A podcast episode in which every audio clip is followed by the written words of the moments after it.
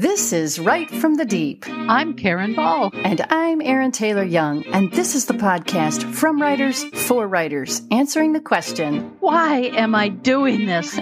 As writers, editors, and a former literary agent, we're in the deep with you bringing interviews, inspiration, and information to encourage, refresh, and equip you to embrace the deep, to find your truest story, your truest message in the deep places. You can get the episode show notes, lots more information and encouragement, and your free audio download Five Crucial Ways to Safeguard Your Writer's Heart at writefromthedeep.com. Hey guys, there's a lot happening here in the world of Write from the Deep. First and foremost, it's spring! Yay! My yard is so full of flowers and the blooms are just huge. And that's because of what God did in sending us lots of rain, which is unusual for my area. So it's so fun to see the results of it. What's your spring like? Look around and see what God is doing in your yards. Look for the refreshment, look for the beauty. Take a minute to savor it. Stop whatever you're doing, and look and see the beauty of God's refreshment and renewal in spring. Yeah. And the next thing, thank you, thank you, thank you to our patrons on Patreon. You guys, you help make this podcast possible, and we're grateful. Special thanks to our May sponsor of the month, Deanna Storfy. Yay, Deanna! Deanna says she's been acting up as long as she can remember. I love that. But in 2006, she started a ministry that dramatizes the stories of Christian heroes of our past. I think that's such a cool idea. That she is. does stories like Corrie ten Boom, John Newton, Elizabeth Fry, George Mueller, and Gladys Aylward, which is a great story if anyone has Oh, knows gosh, that it story. is. It's wonderful. So you can learn more about Deanna and her ministry at her website. It's Acting Up Drama. Acting Up Drama. Dot ca not dot com guys ca actingupdrama.ca thank you And now, Here's the show. Hello, fellow travelers of the deep. We're glad that you're here with us today. So, today we're going to talk about Ephesians 4:27, or at least the start of it. In that verse, we are warned, do not give the devil a foothold. That's the NIV version, and the NASB says it this way: do not give the devil an opportunity. But, like, what does that mean? what kind of opportunities or footholds might we as writers give the enemy? And if we discover that we have done that, how do we get rid of it? Well, first, let's figure out what a spiritual foothold is. If you look for a definition of a foothold, it's a place where a person's foot can be lodged to support them securely, especially when climbing. Or then there's this definition a position providing a base for further efforts to advance, as in a hmm. military invasion. Now, that's what a spiritual foothold is it's a place in your heart or your spirit where you give the enemy an inn, where he can be lodged and supported, and where he can be secure in his work to bring you down in whatever it is that God has asked you to do. And the longer you allow these footholds, then it becomes the base, so to speak, where the enemy makes progress in his work to undermine God's work in your life, impacting your emotional, spiritual, and even your physical well being. So, yeah, footholds are not good. Yeah, and here's the deal once you give in to that temptation to go against God's guidance, God's word, it becomes that much easier to tempt you again and again. And more important, for you to give in. Right. When we allow these destructive tendencies into our hearts and our minds, they work a lot like water does on sand or dirt. You know, picture building a sandcastle on the beach and the tide comes in. You know, these things, they erode the stability of your foundation of faith. And once that happens, once you've opened the door to footholds being created, then more footholds get created. And it's a vicious cycle. So, what we're going to do is we're going to address some of the most common footholds for writers. These are the places where we are too often weak and vulnerable, and we give in just long enough to give the devil an opportunity. It doesn't have to be real long, guys, just long enough. So, foothold number one that we're going to address is discontent. Discontent. And we're starting with this particular spiritual foothold because it's sneaky. It's a kind of thing that creeps inside us in little, seemingly harmless ways. But once it gains ground and once it provides a foothold, it's pervasive. It can cover everything we do and think. So let's go back to definitions. What is discontent? Discontent is figure this out, guys, a lack of contentment. yeah, right. It's also dissatisfaction with your circumstances. For writers in particular, it's being discontent with our career, with our writing path, with what we're doing, and thinking we deserve more or that things should be different. Okay, so you might be asking yourself, Am I discontent? How do I know? well, here's some things to watch for. These are signs of discontent. And the first one is grumbling. Nah. Grumbling against God. Wait, we all know what grumbling is. If you have kids, you've heard kids grumble. if you've had uh, siblings, you've heard siblings grumble. You've, you've probably grumbled yourself. Grumbling against God or publishers or marketers or sales teams or readers or anyone or anything that is in your mind hindering your, and let's do air quotes, success as a writer. You're maybe grumbling about the things people do or the things they say or how hard it is to write or how your back hurts or how your computer is too slow or how Amazon's algorithm is messing with your sales. Ultimately, though, here's the deal. If God gave you this task, these are grumblings against God because he's making sure he's he's not doing he's not making sure things happen the way you want them to. He's making sure that they happen the way he plans it. And we have to trust in that plan without grumbling. Another sign is jealousy. Yeah that green-eyed monster that comes in and motivates you to say things like why is that writer on the bestseller list? I'm better than fill in the blank why don't I have the sales that writer does? Why aren't publishers coming to me and offering me these contracts? It's looking at what's happening with other writers, comparing their path and their journey, their success or whatever to where you're at. And that's such a dangerous thing to do for a lot of reasons. First, you have no idea what the reality is. You have no idea how long those other writers have been doing what they're doing. Right. You have no idea why an editor resonated to what they wrote. That's God's playground. That's not your playground. It's it's my husband likes to say, not my circus, not my monkeys this is not your circus and not your monkeys. The only thing you have control of in your writing path is your obedience and your work toward excellence. That's the only thing that you should be looking at is your journey, what you're doing to do it well and to serve God. So don't let jealousy come in. Another sign of discontent is exaggeration. And this is another one of those little things that just kind of seems so harmless. We can convince ourselves that it's harmless. It's trying to make more of yourself, your work, or your success then is really true. So let's call it what it is. It's lying. Right. Yes, it starts small. I mean, who's going to get hurt if I say I sold more books than I really sold? But one small lie doesn't stay small. Lies have a way of growing and spreading until one day you find yourself having to tell lie after lie to keep the illusion going. Bottom line, God will not honor that. Another sign of discontent is demeaning others. You know, things like that writer is a hack, but I guess readers want that because they don't know any better. that's that's demeaning writers and readers right there, or demeaning publishers. They don't want to take a chance on me because they're just not smart enough to figure it out. You know, whatever. If we allow ourselves to put others down in an effort to build ourselves up, we are not just walking, friends. We are running into sin, and mm-hmm. we're ignoring Scripture. Um, scripture like Philippians two one through four. It says, "Therefore, if you have any encouragement from being united with Christ, if any comfort from his love, if any common sharing in the Spirit, if any tenderness and compassion, then make my joy complete by being like minded, having the same love, being one in spirit and of one mind. Do nothing out of selfish ambition or vain conceit. Rather, in humility, value others above yourselves, not looking to your own interests, but each of you to the interests of the others. Guys, mm. we're all on the same team. We want God to be glorified. We want people's lives to be changed. Don't let yourself demean someone else because when you're doing that, you're providing one heck of a foothold for the enemy. Another sign of discontent is despair. How often have you read something from a writer that you really enjoy and you, for a moment, rather than savoring that writing and rejoicing that that writer is doing what they're doing so well, you step back and you say, I will never be as good as fill in the blank. Why hmm. do I even try? What makes me think that anybody is going to want to read my books? What makes me think I could do this? And on and on it goes until it feeds on itself.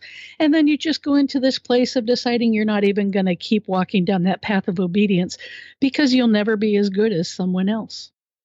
So, those are just some of the signs that you're giving into discontent. Those are pretty heavy signs. Yeah. Where does discontent actually come from? What's the source? Of discontent? Well, here are what we think might be four sources of discontent. And the first one is unrealized or unadmitted expectations. When we start our journey as writers, we really don't realize what it's all going to be about.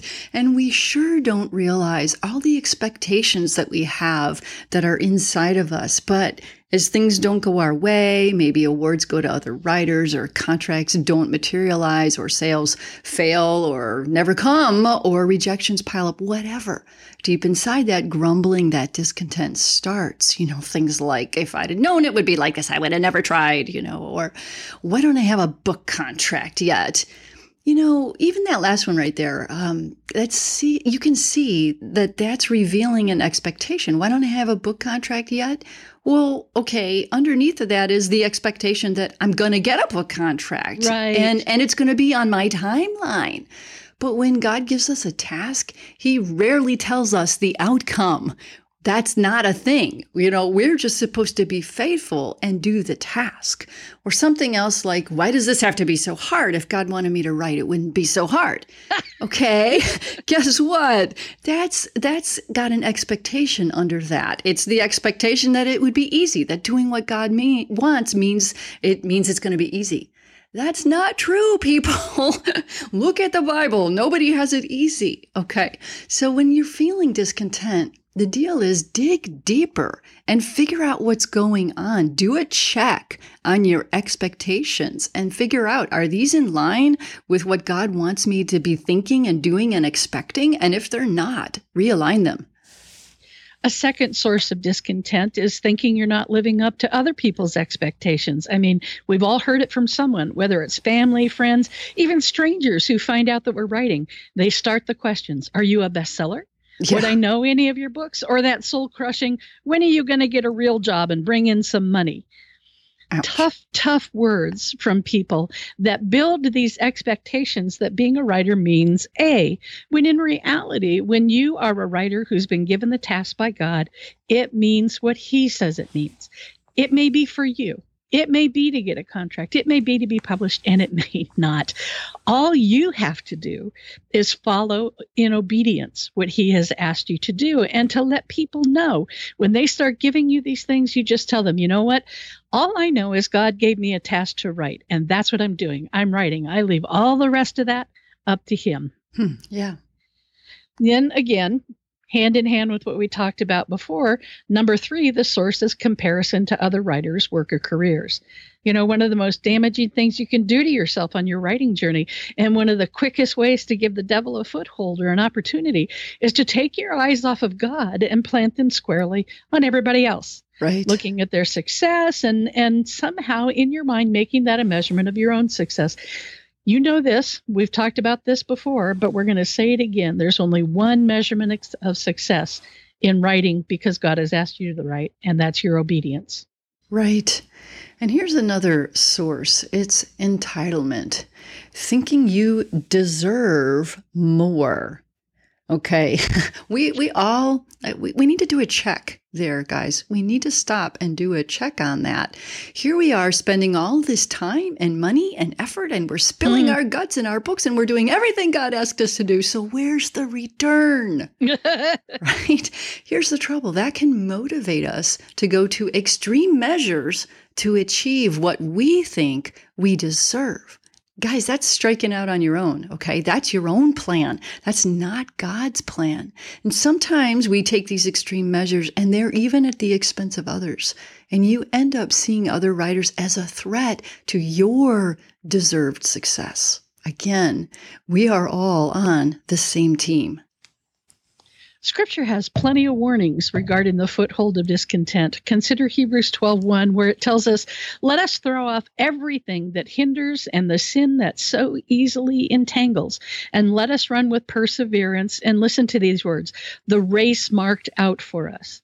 Your race our race. Each of us has a race already marked out by God. What we do, how well we do, what becomes of our writing, of our efforts, that's in His hands. His circus, is monkeys. Right. Yes, we need to work toward excellence, but with the purpose of bringing glory to Him, not to ourselves. And here's one of my favorites, Hebrews 13, 5. It says, Keep your lives free from the love of money and be content with what you have. For he himself has said, I will never desert you, nor will I ever forsake you, so that we can confidently say, The Lord is my helper. I will not be afraid. What can man do to me? Hmm. And think about why this verse starts with keep your lives free from the love of money. Money hmm. is such a nice thing to have, okay? It is. But we're supposed to love God first, God most. God is our treasure. Money comes and goes, but God stays with us always and forever. Nothing, nothing can separate us from Him or His great love for us. That is our treasure. And we're not warned just against discontent with God or with where He's taken us on our journey, but we're warned against discontent that focuses on or is aimed at others. James 5 9 says, Do not grumble against one another, brothers, so that you may not be judged. Behold, the judge is standing at the door. I, I read this verse recently, and, and that part just struck me right between the eyes. Behold, the judge is standing at the door. We cannot allow ourselves to go into these areas of being discontent and grumbling against others because the judge is standing at the door. Right. That's that's a pretty hefty warning right there, and we need to take that to heart. And then there's Psalm 78. Like the entire psalm is about God's people right on the heels of his provision and protection. They're grumbling against him. And it's not because he didn't care for them, but it's because he doesn't care for them in the way they thought that he should. Right. They didn't get their way or they didn't get what they wanted when they wanted it. And rather than focusing on his goodness and his miraculous provision, they just grow discontent and they allow they allow they allow themselves to slander God and they say things like, you know, sure, he gave us manna in the wilderness, but not enough. We want more. Where's the meat? Anyway, we want meat. so, if we're honest, we have to admit that most of us, if not all of us, have at some time on our writing journey been dogged by the demon of discontent. Paul tells us in Philippians 4 11b through 13, I have learned to be content with whatever I have. I know how to live on almost nothing or with everything. I've learned the secret of living in every situation, whether it's with a full stomach or empty, with plenty or little, for I can do everything through Christ who gives me strength. Now, I guarantee we've read those words a lot of times, and I'd venture to say that we read them and just gloss right over them. Yeah, yeah, Paul was content no matter what. In fact, it's far more likely that we are saying, saying deep in our hearts, we have learned in whatever state we are therewith to be discontent. Right. It's that whole idea of the grass is greener somewhere else. Somebody is getting more, or it's not what I thought it would be. Because we convince ourselves that what we're going through is so much harder or more or whatever than anything that Paul could have faced. Right. Yeah. We don't like to think about what Paul endured. But here right. you go. Here's his path to contentment. It involved being whipped five times, and we're talking like 40 lashes there, okay? Beaten Each at time. least, yeah, and beaten at least three times with rods. He was stoned in Lystra and left for dead. He was shipwrecked three times. He was beaten in Philippi and thrown into prison.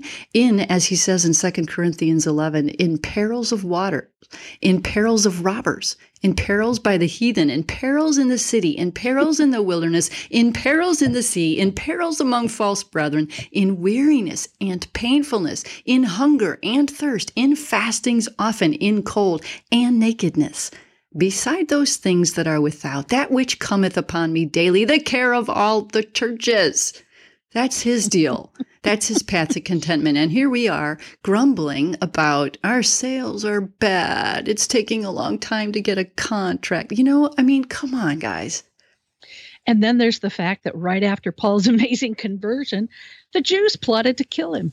When he spoke in Jerusalem against the Hellenists, they tried to kill him. Right. The Jews in Antioch persecuted him and banned him from their region. Yeah, he didn't go through much. No, let's let's read that in Philip, uh, Philippines again. Okay, um, I have learned how to be content with whatever I have. I know how to live on almost nothing or with everything. I have learned the secret of living in every situation, whether it is with a full stomach or empty, with plenty or little. For I can do everything through Christ who gives me strength. He can do everything in the face of all that that he endured.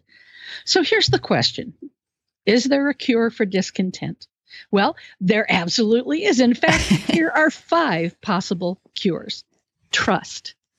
Trust that God has a plan for you in your writing. Trust that He knows what's best for you and for your work and for the people who will at some point read it. Trust that He has His purposes and timeline for everything you're doing, whatever that is. And I guarantee you, His timeline, His plan will be far more wonderful than what you think you want or deserve. Here's another cure focus. Keep your focus on God, not on what is or isn't happening in your career. Remind yourself why you're doing what you're doing. And again, we've said this obedience. It's obedience. It's to help others, it's to share your experience with God. Another cure acknowledgement.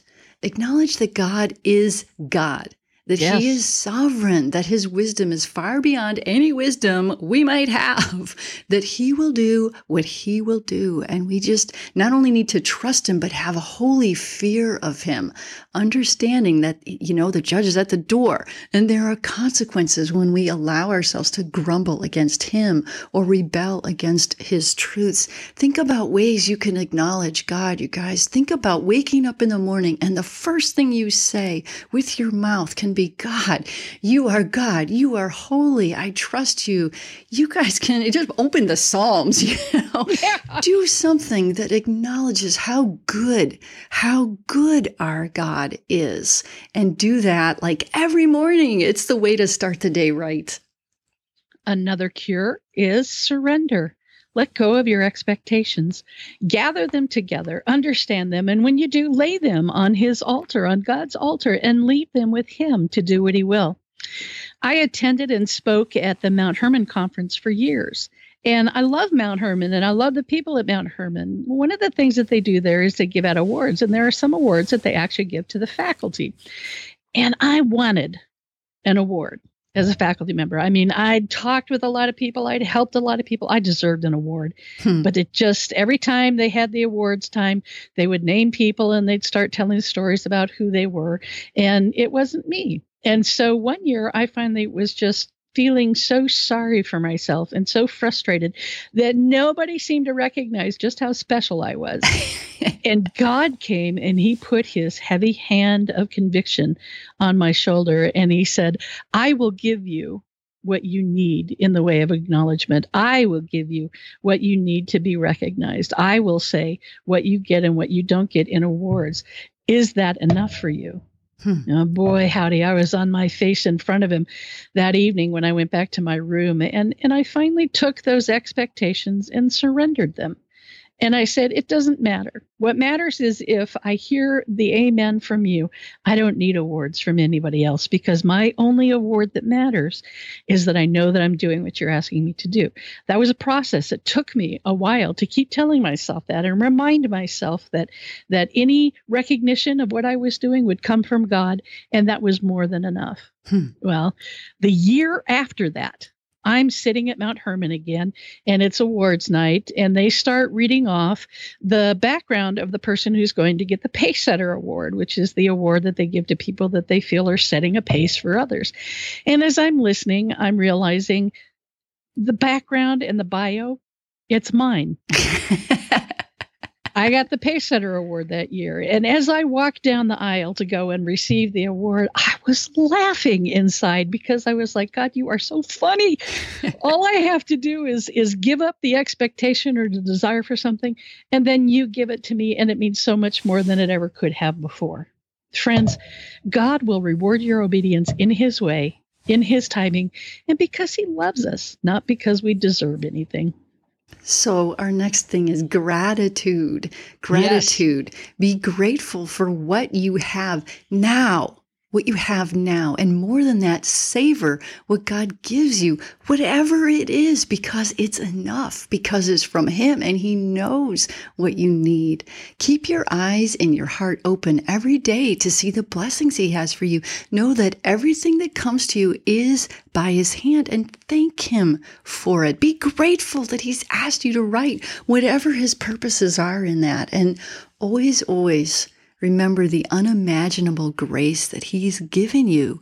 When we're having a hard time, we're having trouble with feeling entitled, especially, that is a sure sign that we have forgotten the meaning of God's grace to us. But here's one thing I want to make sure that we say about all of these five things that we've given you. They're not done in your own power. Okay. Go back to what Paul says in Philippians 4. Um, he talks about where his strength comes from. It's Christ who gives us strength. Don't try to do these things on your own. Lean on Christ to help you do these things. So, bottom line, as you embrace these cures for the spiritual foothold of discontent, understand one important truth. If you're not content in your circumstances now, whatever they may be, whether you think they're good or bad, if you're not content in the midst of them, you won't be content in any circumstances. Right. Thinking sales or success or accolades or money will give you a spirit of contentment just it's not true. Because when you think these things, you are believing your source of contentment is in circumstances. But, friends, there's only one true source of true contentment, of contentment that can withstand any of the trials and struggles and the enemy's attempts to gain a foothold. And you know what that is in your heart of hearts. That source is God. So today, let's embrace the wondrous truth of Proverbs 19:23. The fear of the Lord leads to life, so that one may sleep satisfied, untouched by evil. Amen. Amen. Hey guys, thanks for joining us today. We hope you found it helpful. And if you know someone else who needs this podcast, please share it. You can find backlist episodes and lots more resources at our website, writefromthedeep.com. Yep, we'd love to connect with you guys there. So, until next time, Embrace the deep. Your writing and your life will never be the same. Amen. Amen.